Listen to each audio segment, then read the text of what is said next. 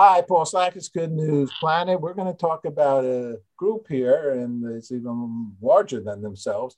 Um, and they're involved with everything ALS. Um, Indu, I think, uh, Navar, is that right?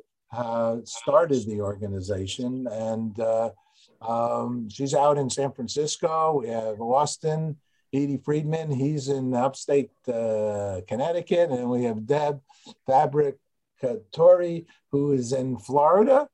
Yes. I'm just in New York. So the thing here is we're going to talk about ALS.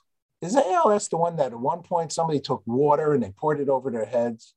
Yes, the ice bucket challenge. The ice bucket challenge. So we have that on. We've done some ALS stories. Well, Indu, why did you start your group? So uh, I'm a tech entrepreneur here in the Bay Area and um, you know life had it that it was really charming and everything my husband and i touched or worked on was very successful in the technology world. But uh, you know he started having um, his symptoms uh, of neurological uh, symptoms very early. Um, we caught it very early but you know we went to the doctors and they said well you know it could be fatal or it could be something very simple. We don't know. Come back after eight months and that was our first shock that you know we could have something that's really that bad and there's nothing we do. And anyway so it has it that you know it was like oh not als to yes it's als anyway it took us two years to get diagnosed with a yo-yo of what it could be. And um, and after that uh, you know the exhaustion of getting diagnosis and after that you know going through the journey he passed away in 2019 august oh. 13th and uh, you know he is um, one of the very early at amazon. He invented amazon cloud. It was you know many other innovations. And one of the things we would talk about is how lack of innovation this disease has. Um, even though it's uh, it's it's really hard to diagnose and um, get treatments but really we've not really progressed in terms of bringing in innovation technology innovation to the disease to do early diagnosis so we can actually treat the disease. So with that in mind uh, i started this organization really cherry picked few people to start this with uh, and most of us never met each other because it was covid times.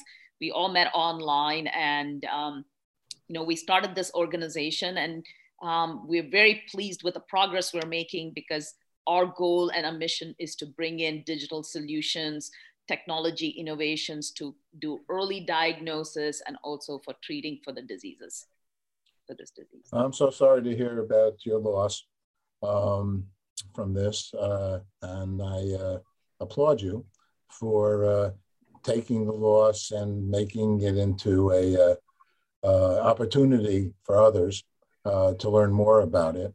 And uh, I think I, uh, well, I know I agree with you uh, because I, I, sort of think we have this, we have these things called apps now and uh, all kinds of possibilities.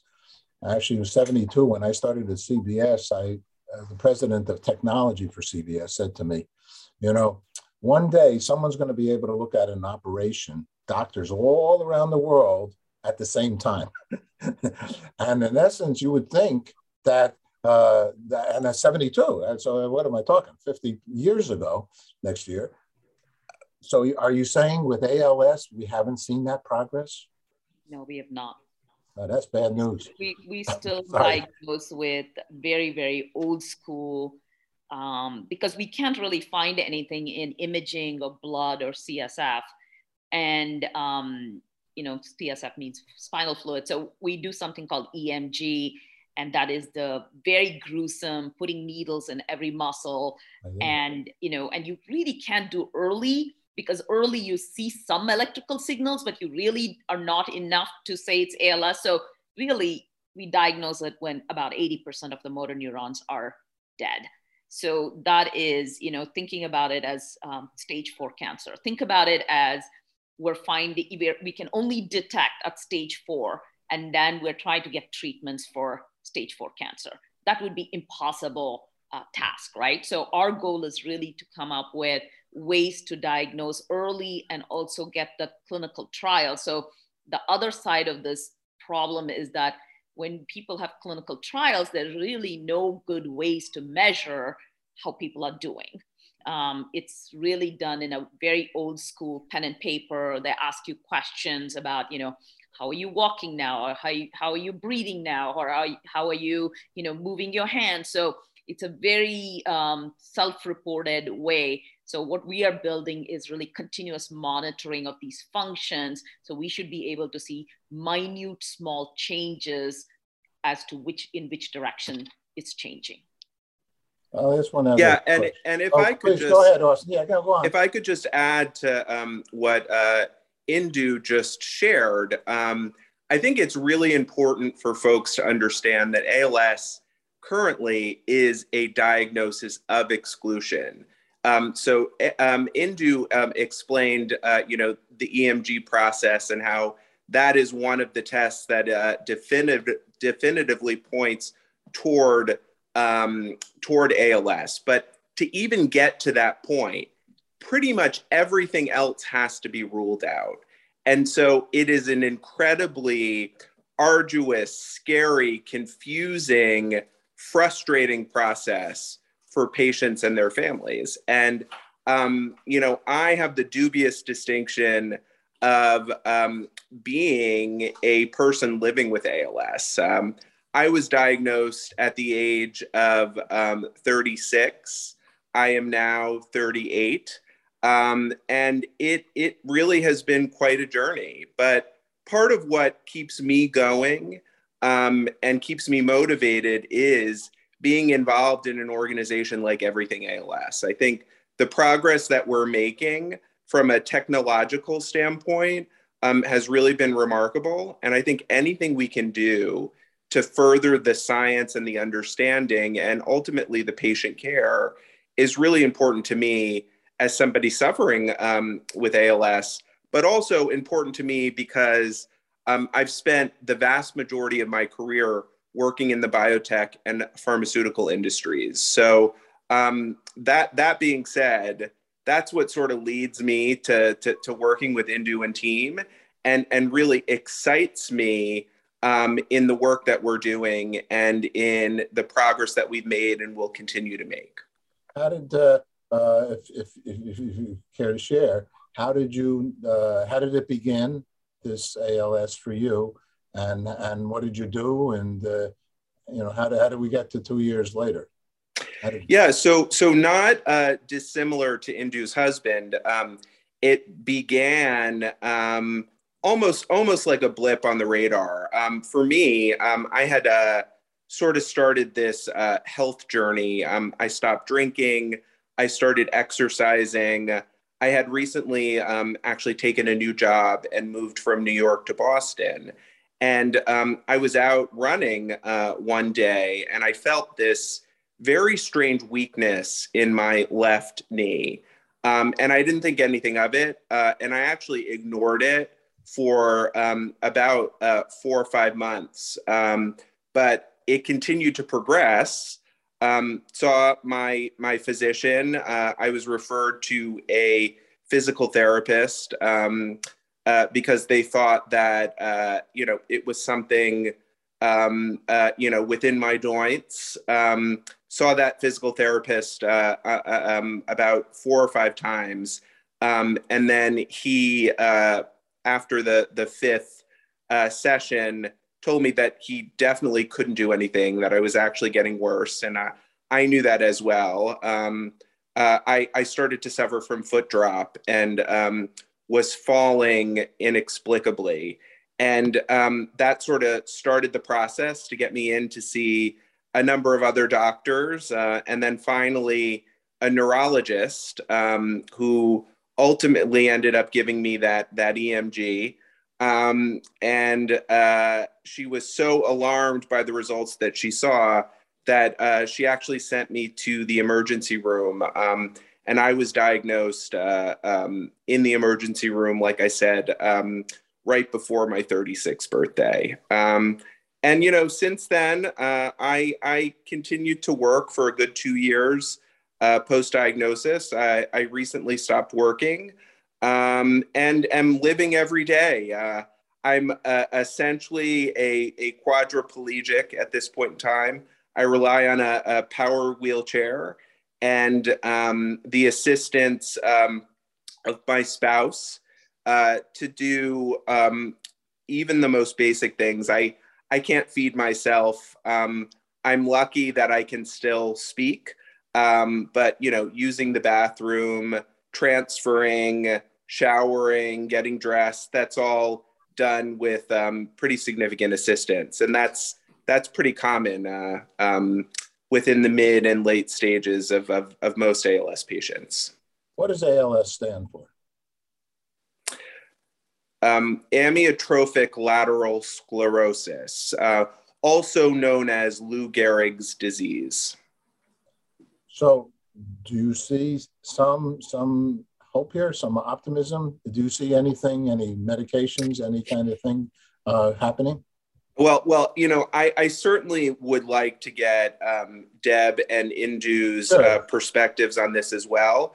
I personally do see hope um, as we move forward. I, I, I think the reality of the situation, Paul, though, is that I'm not sure I'll see it in my lifetime, and I, I I'm I'm honestly okay with that. But um, because I've made peace with with my lot in life to a certain degree. But that's why I think the work that we're doing with Everything ALS and other organizations is so critical because I think we're really on the precipice of something something big. Um, but it's it's it's it's really about finding the will, finding the momentum, finding the energy around um, curing this disease and and I think we can get there eventually. Yeah, I would like to jump in there, Paul. Um, my I lost my younger brother to ALS in 2014, and from my perspective, it's not my brother's ALS anymore. And I just think that there is hope now, and it reminds me. Um, Austen and I have talked about this. It reminds me way back in the day during the AIDS epidemic where it was 100% fatal disease and you know there was no hope and i ended up being a caregiver for a dear friend of mine because people were scared and everybody kind of left him um, and honestly had he lived maybe another 11 12 months he'd be alive today because it was in that time that they discovered that cocktail of drugs that now makes the virus undetectable and I and when Austen used the word precipice, I think that's where we're at now. I don't know when it's coming, but I don't believe it's my brother's ALS anymore. And I do believe that, you know, and there's more people working together. Our group is extremely collaborative. Um, so, uh, Indu, your thoughts? Yes, uh, you know, that's why we're doing what we're doing and absolutely i think i think the timing is right look at what everything we've evolved in the last few years in terms of bringing in the technology to detect even the minute things.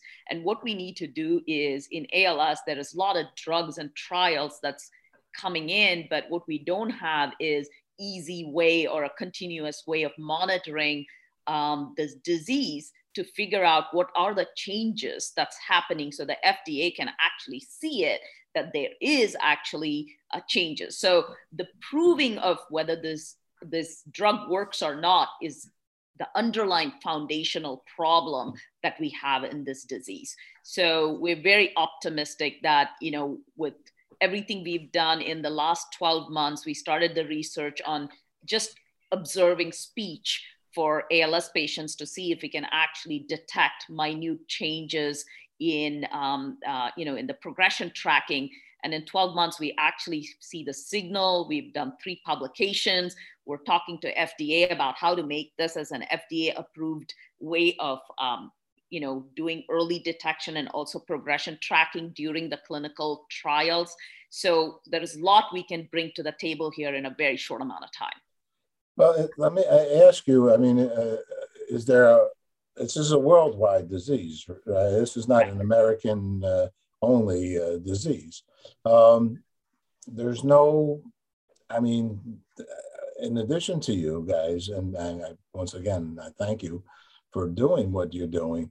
There's there's no you know like I'll just, I'll just say these the American Cancer Society probably has you know lots and lots and lots and lots of relationships and they're pulling in this cancer information that information that information. There's no big guy big guy big girl out there that's overseeing this? It was so shocking when we started going through it well there is nothing. This is how it, it's called the orphan disease because by the time what uh, you know, very similar to what Austen explained, it takes about two years to go through this gruel, grueling process of diagnosis. And then once you have that, the disease itself consumes the family and the person. And, you know, after they lose someone, they just walk away from this disease. And it's a revolving door because it's such a short amount of time. It's like, you know, new people coming in. And really, what we decided was we've gone through this and we've accumulated so much knowledge and information and we want to stay in it. And it's hard. Every day is hard. We lose people that we get close to. We we actually you know there's a lot of ptsd we talk about it in our group but we are here to commit to seeing the end of this because we believe that the um, what the knowledge that we've accumulated is what is needed to really solve this disease. And but but but I, I just want to I want to interject into I'm sorry I want to say I, I want to really point to why it's so critical to conduct something like this speech set study that we're overseeing and finding um, specific discrete digital biomarkers within ALS because I think it's important for people who don't understand or are not familiar with this disease to, to, to, to, to, to understand that in order to assess a drug's effectiveness, many diseases, especially in the cancer space, have made a tremendous amount of progress in pinpointing some of those symptomatic biomarkers which can determine whether or not the, the, the, the, the therapeutic is um, having an effect on the disease.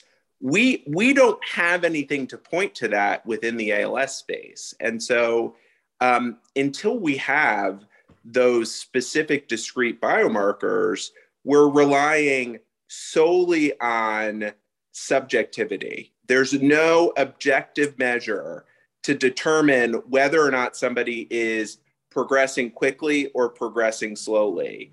Uh, so that's that's really where we've invested our time and energy and our focus. And we truly believe that once we uncra- um, un- unlock, um, you know, some of those discrete biomarkers, we're going to um, accelerate progress within within this space. Let me ask another uh, question here, because it seems I don't know. You know, the government, our government, America, uh, gives a lot of money away our money away to all kinds of things. Um, there's opportunity at all with uh, getting, uh, you know, supported, you know, presenting a uh, the study that you say you you know you're involved with right now. I mean, it, I guess it does sometimes in life come to funding, you know, you know, and uh, recognition and more people knowing about it, so on and so forth. Is there are there opportunities for the government in addition to I will say people donate to the organization. You're probably a nonprofit where you can go over all that kind of stuff with us. But I'm just wondering, uh, is there any potential of finding money with governmental, uh, you know, outreach? So we are, um, you know, uh, with what Austen said with speech is one uh, behavioral data that we're collecting because we're seeing the signal. We're putting a package together uh, to go apply for NIH grant in hmm. February. Mm. So uh, yes, it takes effort to say, you know, uh, so we need to do a lot of the groundwork to do it. Yeah, um, definitely because the awareness is not there, the funding doesn't get allocated to ALS, and there is a lot more uh, advocacy that needs to get done that this is treatable disease this is definitely curable disease but we need to put more money into it to actually make it happen uh-huh And, and, and I mean, I, I think another aspect of this, and we've talked a lot about this as a, a group within a, Everything ALS, but I think, you know, there's still a, a, um, a significant amount of work that needs to be done.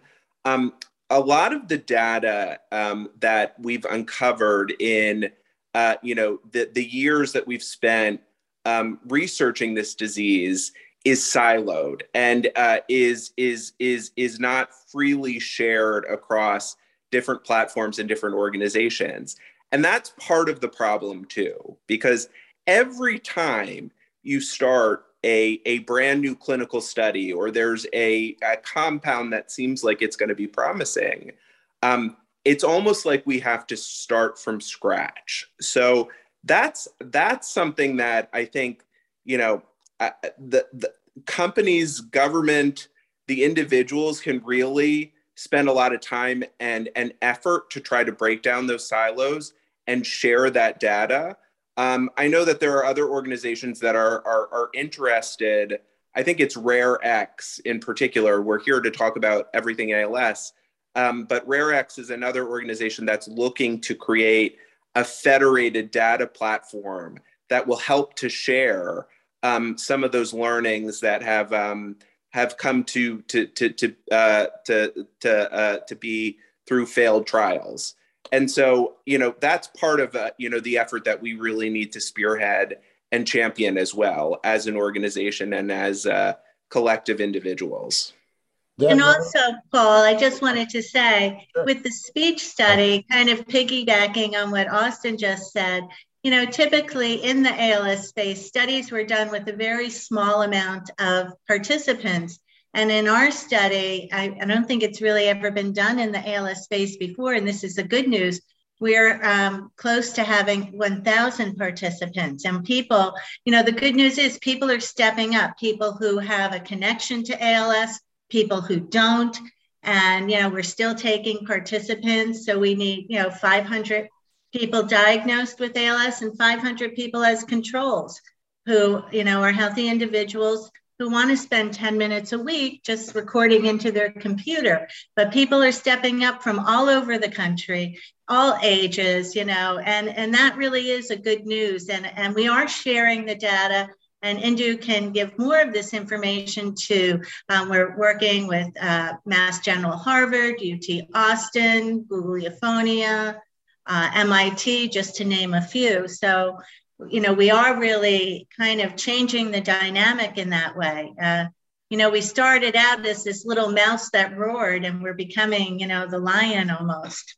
Well, that's that's wonderful. Indu, maybe you can tell us how how how people can get involved with you, how people can volunteer for the uh, study, uh, those with, those without, as Deb just said.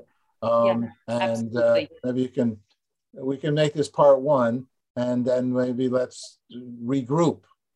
Uh, so, uh, three or four months from now, you know, we can talk again and update, and let let us know how you're doing. Uh, we'll think also. Uh, we do a lot of pharma, I'll tell you that, uh, interviews. Um, and uh, so, why don't you, if you give us a synopsis here and. and did you want to give them my email that might go to more directly, or? Yeah. So what, what, what we do is citizen science. So we citizens, patient community are coming together and we are doing this research project and we do all of the data platform just like Austen said this is an open data platform and we collect the data we do the research and then once we have that we distribute it to many many researchers so think about it as as opposed to the time where studies have been done with 25 or 50 people over two to three years we have actually collected over 700 people in less than 12 months, and this is distributed across hundreds of different researchers all at the same time. So this is how we're making it 1000x faster because a lot of the things that's happening in ALS is process locking. Like this is process is broken. The, the the data gets locked. It doesn't get shared with anybody else. So we are creating this open platform where this will be shared with many many different entities. That is neurologists uh, ai um, computer science ai community